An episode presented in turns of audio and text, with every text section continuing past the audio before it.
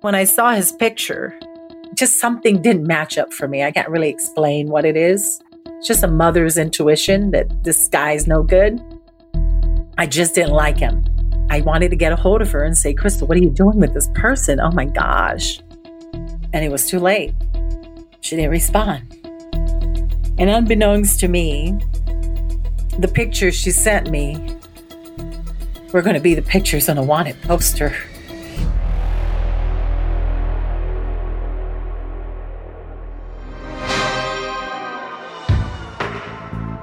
On Friday, June 10th, in 2016, a young couple living in San Diego, California get up around 6:30 a.m. and quietly begin their morning routine. They don't want to disturb their house guests who arrived from Arizona the day before. The wife heads to work, and by 1 p.m., when their friends still haven't come out of the bedroom, the husband becomes concerned. He knocks on the door. There's no answer. He knocks again, louder. Still no answer. Slowly, he opens the door and makes a shocking discovery. Lying on the bed is the lifeless body of their female guest.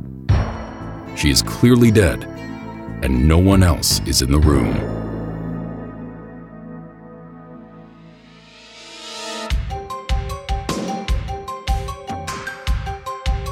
I'm Steve French. This is Unsolved Mysteries Wanted for Murder.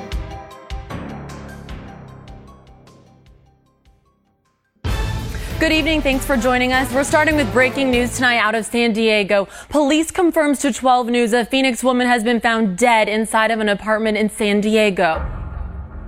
At about 1:15 in the afternoon on June 10th, 2016, we received a 911 call about a possibly deceased female inside a condo in the 7600 block of Mission Gorge Road in the city of San Diego. Lieutenant Matt Dobbs is with the San Diego Police Department. At the time, he was a sergeant assigned to the homicide team. The patrol officers went out and they did find a, a deceased female in the room. Uh, there appeared to be signs of a struggle in the room and some trauma to her body, so they froze the scene and contacted the homicide unit. We arrived at about 2:30 that afternoon. It's a, primarily residential area that abuts to an industrial area.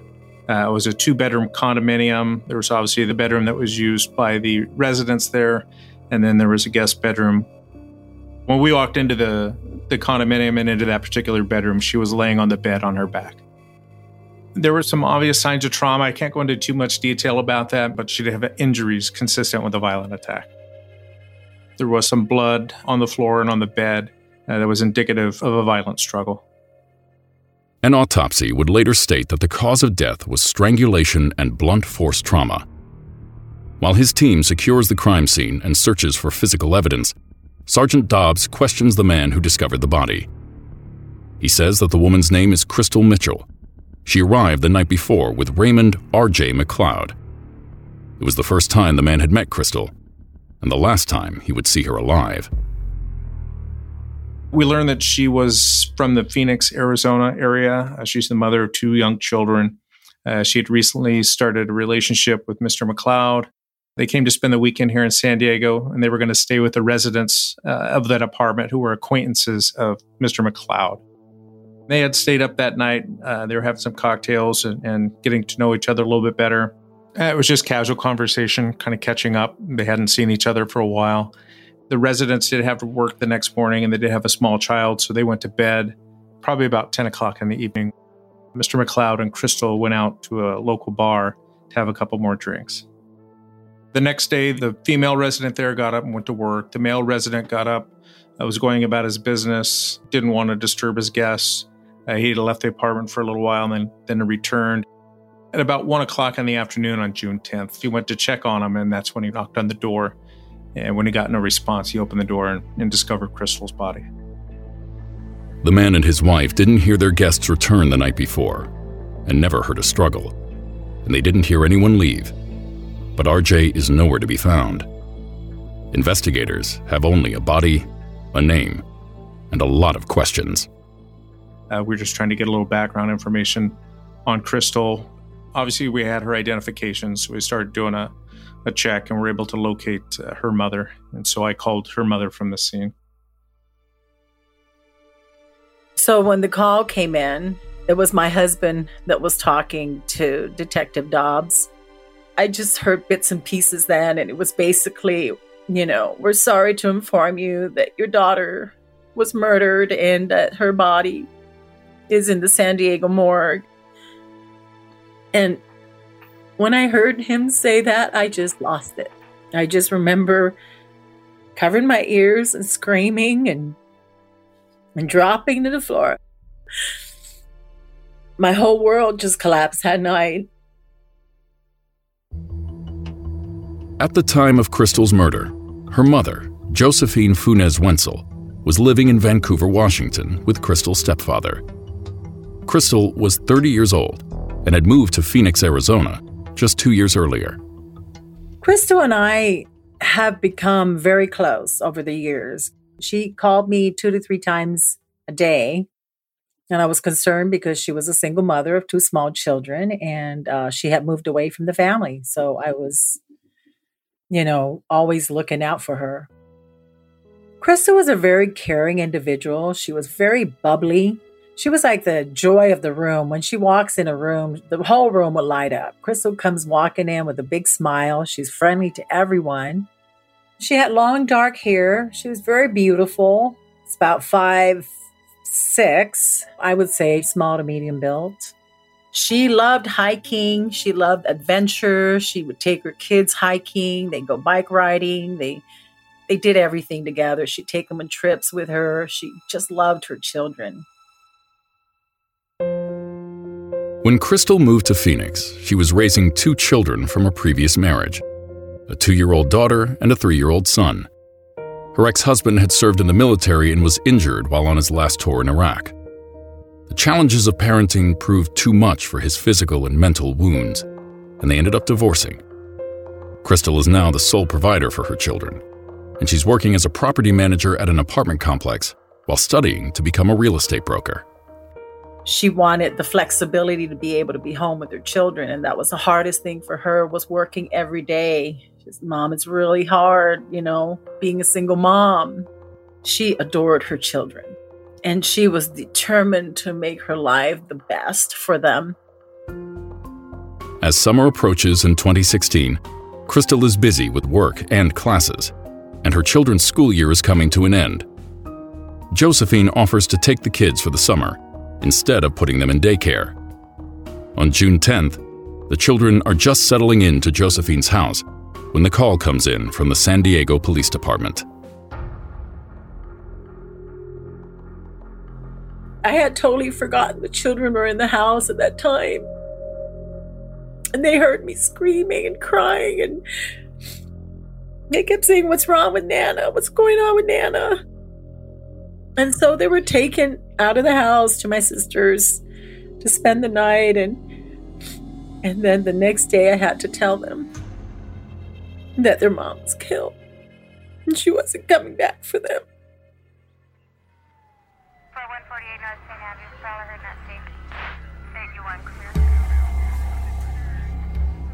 At the scene of the murder, police continue their search for clues. The couple that found Crystal's body has no idea where RJ McLeod could be, but Crystal's car is missing. Crystal's car was found abandoned in the parking lot of the airport a day or two later by harbor police officers. Early on on the 10th, Mr. McLeod had rented a car from the San Diego International Airport. We were able to determine in, in a very short course of events that Mr. McLeod drove into Mexico in the rented vehicle. When I heard he fled to Mexico, I was shocked. My first thought was, oh my gosh, we, we're going to lose him.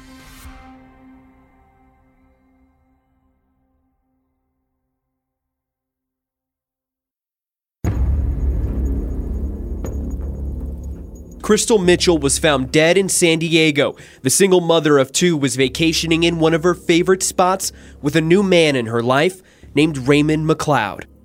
San Diego police have called McLeod a person of interest, except he's believed to have fled to Mexico. When Raymond McLeod met Crystal Mitchell, he was 32 years old and went by the nickname RJ. He had grown up with his family in nearby Scottsdale, Arizona. He joined the Marines and eventually got married, had a child, and got divorced. He's tall, charming, and an avid bodybuilder. And one day, he shows up at the apartment building where Crystal works. McLeod was referred to the apartments my daughter worked at by a apartment referral agency. He was looking for an apartment, a two bedroom apartment, a room for his son and a room for himself. And every time he came in the office to talk to the leasing agent, he would look at her. McLeod ends up renting an apartment in the complex and continues to find excuses to stop by the leasing office. Crystal is intrigued enough by McLeod to mention him during a call with her mother. She had called me one day. Um, you know, this is all within, I would say, weeks. Um, she had called me and said, Mom, remember that guy? And I told you about it. And I said, Yeah. She says, Well, he came in the office and we talked. She told me that he worked for his parents' company and the insurance company and that he was an agent and that he was a former U.S. Marine recruiter he had a child. His child was moving into the apartment with him. Supposedly, the apartment was made up with photos of the child everywhere, and he just looked like the perfect father. And that was a criteria that she looked at when she dated. She did not like going out dating. She told me it was too much work. She says, Mom, it's not easy to go out and, and date and deal with people that, you know, you have nothing in common with. You find out later, but she said it's a difficult time to date, you know, especially with two children. And so one of the things I had said to her was, you know, Crystal, if you do find a person, you'd have to find someone who's familiar with children that would be willing to raise two children with you and who actually love children. Crystal enjoys her talks with McLeod. He's charismatic, physically attractive, and as single parents, they have a lot in common. They begin dating, but Crystal's in no rush to have a serious relationship. She confides to RJ that she recently broke up with a possessive boyfriend who continues to stalk her.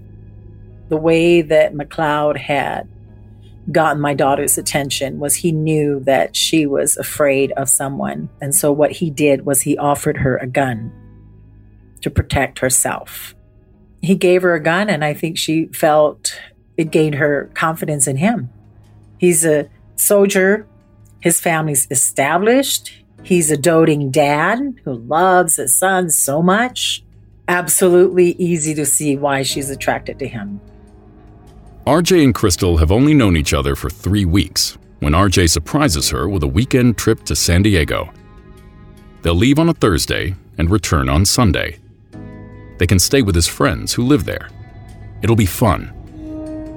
They decide to take Crystal's new car and on Thursday, June 9th, they hit the road for the 355 mile trip to San Diego. You know, driving distance is about five hours, I believe, from Phoenix. And so, whenever she had the chance, she would go to San Diego and enjoy the beach. She even told me, Mom, one day I'm going to move to San Diego. And that was her dream. McLeod had asked her, knowing that she loved San Diego, said, Hey, I have a friend who has condo and they have a couple extra rooms and we can go there and stay and it's a family and they have a child and everything sounds safe. It, it sounded good. So I spoke to Crystal Wednesday night and then the following day, Thursday, she had texted me. She said she was on her way to San Diego. And I had texted her and said, can you please at least send me a picture of this person you're going with so I know what he looks like? So when I saw his picture, just something didn't match up for me. I can't I can't really explain what it is. It's just a mother's intuition that this guy's no good. And unbeknownst to me, the pictures she sent me were going to be the pictures on a wanted poster. What happened after Crystal's final text exchange with her mother that led to her brutal death? Sergeant Dobbs and his homicide team are able to piece together the events of the previous evening. The evening before, uh, Mr. McLeod and Crystal went out to a local bar, and we were able to figure out which bar they had gone to, interviewed some people there. There was some kind of an altercation at the bar between Crystal and Mr. McLeod. Uh, there was another individual who intervened. Um, eventually, they were all asked to leave the bar. The individual that intervened and Mr. McLeod got into a fight outside. Eventually, Mr. McLeod and Crystal returned to the condominium. We don't know if he had any injuries or not at that point, but it's very likely that he did cut his hand at some point. What happened after Crystal and McLeod left the bar and returned to their friend's condo? What kind of confrontation would have led to her murder? Crystal was cautious about who she dated. Two credit checks on RJ when he leased his apartment turned up no red flags. But unfortunately, a criminal background check was not required. If it had been, Crystal would have known that McLeod was hiding a violent past. He had been married three times. His first wife had filed charges against him for domestic violence. And just three months before he killed Crystal, McLeod was accused of attempting to strangle his third wife but was released on $50,000 bond for domestic violence. When McLeod approached my daughter, he was approaching her as a single man. What Crystal didn't know, and what I didn't know until after she was killed, is that he was married three times and he was still married to his third wife. What I was told was that he attempted to kill his third wife, that she was asleep, and that he had gone into the room and started strangling her. And then she woke up, and as she was gagging, she was fighting him back. There were friends in the apartments who came and pulled him off of her. When I looked at his record and I started seeing that he had been involved with other people as far as threats, people were afraid of him. You know, he was this big, massive guy that hung out in strip clubs and sold steroids, and he's threatened to kill people. And he's very intimidating, and he's crazy. So I was alarmed. I it was just not this guy was a monster. He didn't have any intent of dating, having exclusive dates or having a relationship. He had no intent of doing that. He was a liar. He was a big fake. He was a poser, a faker, and everything about him was a lie a total lie. Three days after Crystal's murder, authorities locate RJ McLeod's rental car abandoned in Mazatlan, Mexico. McLeod is in the wind. It's not unusual for us, obviously, being a border town. Someone fleeing into Mexico, it, it does make your job more difficult as far as extradition and, and being able to conduct follow ups and, and surveillance and searching for people in Mexico the San Diego Police Department has a, a, Mexican liaison unit who works with the authorities in Mexico.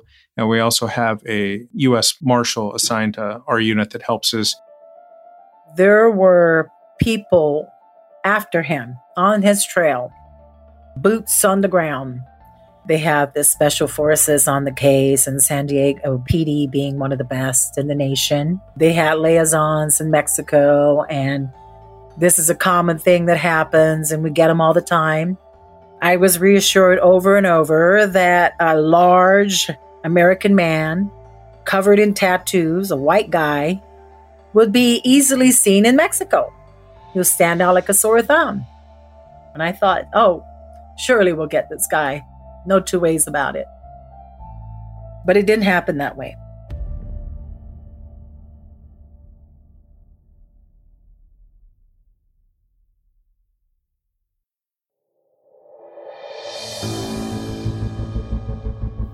San Diego police homicide investigators uncover enough evidence to charge McLeod with the murder of Crystal Mitchell, and a warrant is issued for his arrest. I was in communication with the district attorney, and so I trusted them. There was no reason for me not to trust them. They were very good to me. They were very kind. They were very concerned. They were, you know, they showed every effort of wanting to catch this guy. And days turned weeks, and weeks started turning to months. And about the fifth month, I was like, okay, what's wrong with this picture? What do you mean you haven't gotten him? What happened to the big sore thumb in Mexico? You know?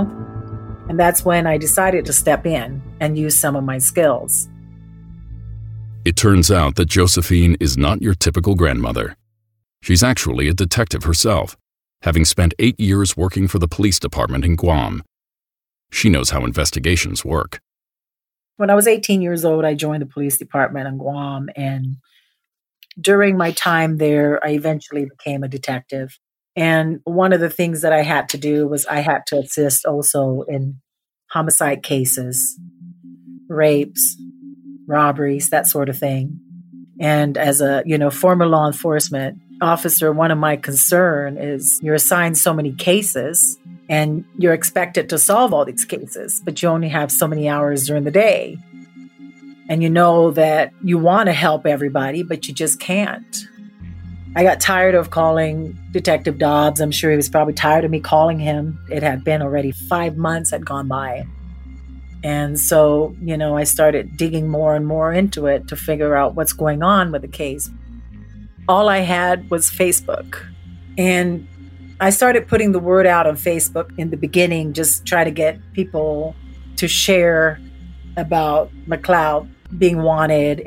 There were a lot of people that reached out that knew McLeod. Several men wrote to me about being in the Marines with him and one Marine said, You know, we're really sorry this happened to you, but none of us are surprised.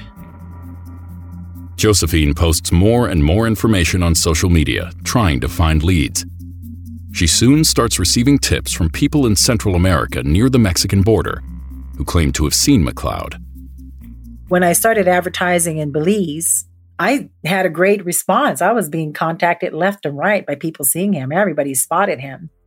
One lady in particular, an American expat that was living out there, she owned a bar out there and she described him. She remembered him specifically because even though he was sitting in a crowd, you could tell that he had something in his mind because he was staring off into space. But he would try to blend in and drink with everyone and like nothing was going on. During my search, I came upon a blog, and a blogger described McLeod to the T. He went to this hostel in Livingston, Guatemala.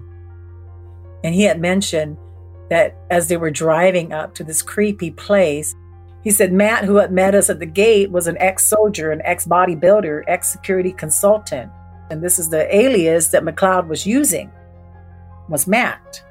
I started doing research on hostels in the area, and then I started finding people that met him, that knew him, that worked with him, that hated him. But by that time, he was gone. They told me he had just left, that someone came with a flyer and said, you know, that I was looking for him. And so he fled. Josephine believes McLeod has sometimes used social media to contact her directly. It was actually two times in the wee hours of the morning, probably more like three o'clock in the morning when I was up doing a research and somebody had contacted me on Messenger. And, you know, after going back and forth talking and just what he was saying to me, I started getting this eerie feeling like, oh my gosh, it's him. And I ended the conversation with you need to turn yourself in. You know what you did to my daughter. You're an evil person. We're going to find you and then the guy disappears. Crystal's mom, Josephine, she's been on this hunt for a very long time. And she puts the word out everywhere she believes he's at. Frankie Sanchez is with the U.S. Marshal Service. In December 2016, he is put in charge of the international manhunt to bring RJ McLeod to justice. We were contacted by San Diego PD um, and asked to assist in the case. They believed the fugitive had fled into another country. I think the Marshal Service is a unique agency. We not only have offices here in the United States, but we also have excellent contacts with representatives from other countries. We have an extremely long arm and we can reach anywhere in the world to grab somebody and bring them back to the United States. I got involved with this case in December of 2016. So that's what, about six months that he had been on the run. That's a long time. Once a crime is committed, six months behind him, that's, that's a lot of ground I have to make up. We work hand in hand with Josephine. When she puts information out on Facebook, she notifies me. And as the tips come in, she sends them to me immediately. I have a great relationship with the family. I, I know Josephine, I know the kids, and it pushes me to want to find this guy and put him in custody. I absolutely believe he's still dating And it's scary because these women have no idea who they're encountering. He's already proved his propensity to violence. He's on the run. He has nothing to lose at this point. He is just a ticking time bomb ready to blow. The U.S. Marshals have received many tips from people who claim they've seen McLeod in Mexico or Central America, but he always remains one step ahead. How can a man who commands so much attention manage to stay on the run for so long? According to some of the sources that we've spoken to, he's telling people that he was a Marine out backpacking and just kind of out exploring. So he's going from town to town. And I believe when things get heated up, that's when he picks up and he goes. He's very charismatic and he's he's got the gift of gab, so he attracts people with that easily. He's obviously a muscular individual. He is heavily tattooed. He has pretty unique tattoos on his body, specifically on his arms the word was that he was looking for mercenary type work. It's a quick and easy way for him to make good money and, and also have that good protection behind him. Some of these countries that we believe he's been to, money talks, you know, and power talks. And it's very scary for someone to want to call in a tip when they know somebody is connected with certain individuals. When you're dealing with another country and you get a tip in, the biggest challenge is getting the ball rolling and getting somebody on that tip ASAP. Obviously, I can't fly out for every single one of these tips. So that's the most challenging thing. That, and as we're vetting each and every tip, it's which ones do we actually go out there and do the interview ourselves rather than turning it over to a liaison with another country to go out and vet the information that we're receiving. That's really challenging because it's a lot of these tips are time sensitive. You know, it's frustrating you feel like you catch a good lead in this case, and it's almost like dangling a carrot in front of you. He's definitely a good fugitive. He, he's been difficult, but somebody that's narcissistic, they thrive off of that. I'm sure he loves the fact that we have not caught him. There's no doubt that we will catch this guy, and we won't give up. It's been very frustrating. It's been very difficult, but you know that's what we do for a living, and it's uh, we'll keep pursuing him. More than four years after Crystal Mitchell's murder, RJ McLeod continues to evade authorities. Josephine and her family struggle to move forward knowing he's still at large. One night, my granddaughter, well, she's my daughter now, but my granddaughter had said, Nana, why did God allow mommy to get murdered? And I said, You know, there are just some things we don't understand.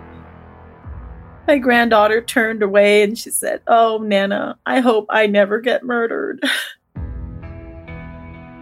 I want to give closure to the family. They're hurting bad.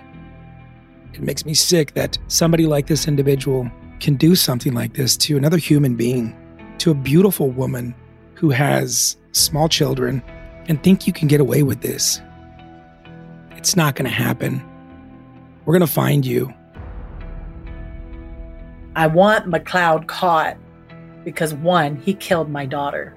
He needs to pay for that. And yes, my daughter is dead and can't bring her back, but it could bring peace to us as far as chasing him and trying to find him. It would be, bring peace to her children to know that justice was served and that the person who took their mother away is behind bars paying for it. I have no doubt in my mind that this man is killed again. I have no doubt in my mind whatsoever. He's a very devious and violent person that should not be on the streets. He's a monster. He needs to be stopped. Raymond R.J. McLeod was recently added to the U.S. Marshals' top 15 most wanted fugitives list, and there is a reward of up to $50,000 for information leading to his arrest. McLeod typically goes by RJ, but could be using the aliases Matt or Mateo. He is in his late 30s and is described as 5'11, 215 to 245 pounds, with a bodybuilder's physique. Raymond McLeod has brown hair, hazel eyes, and tattoos that cover both arms and his collarbone. You can see photos of RJ McLeod at unsolved.com. If you have any information about this case, please contact the U.S. Marshals at 1-877 Wanted 2 or submit a tip online at usmarshals.gov/tips or at unsolved.com.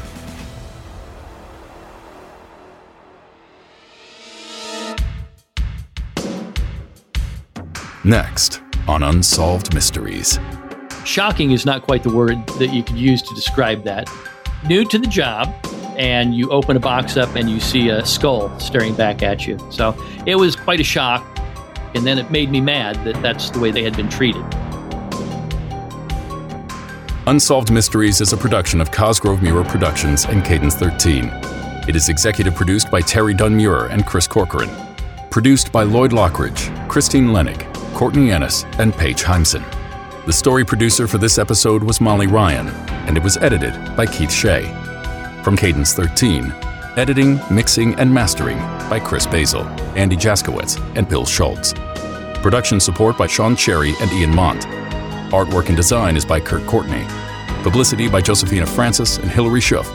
The original theme music was composed by Gary Malkin and Michael Boyd. Thanks for listening to episode 10 of Unsolved Mysteries. Update Fugitive Raymond McLeod was arrested in El Salvador by U.S. Marshals and Salvadoran authorities on Monday, August 29, 2022, after receiving a tip that he was teaching English in a school in the small town of Sonsonate near San Salvador. The tipster recognized McLeod from a photo she had seen on a website and reported him to the police. He was arrested in his classroom in front of his students.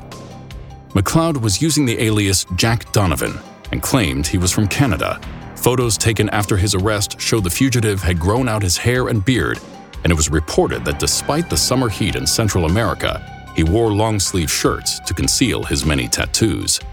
R.J. McLeod was immediately extradited to San Diego, California, where he has been charged with murder and faces a prison sentence of 25 years to life. When she first heard of McLeod's arrest, San Diego County District Attorney Summer Stephan stated, Huge credit goes to the victim's mother who never gave up searching for her daughter's killer and worked closely with our office and other law enforcement to make this arrest possible. Justice, catching him just brings that sense of relief and accomplishment that we did it, that I did everything I could for my daughter.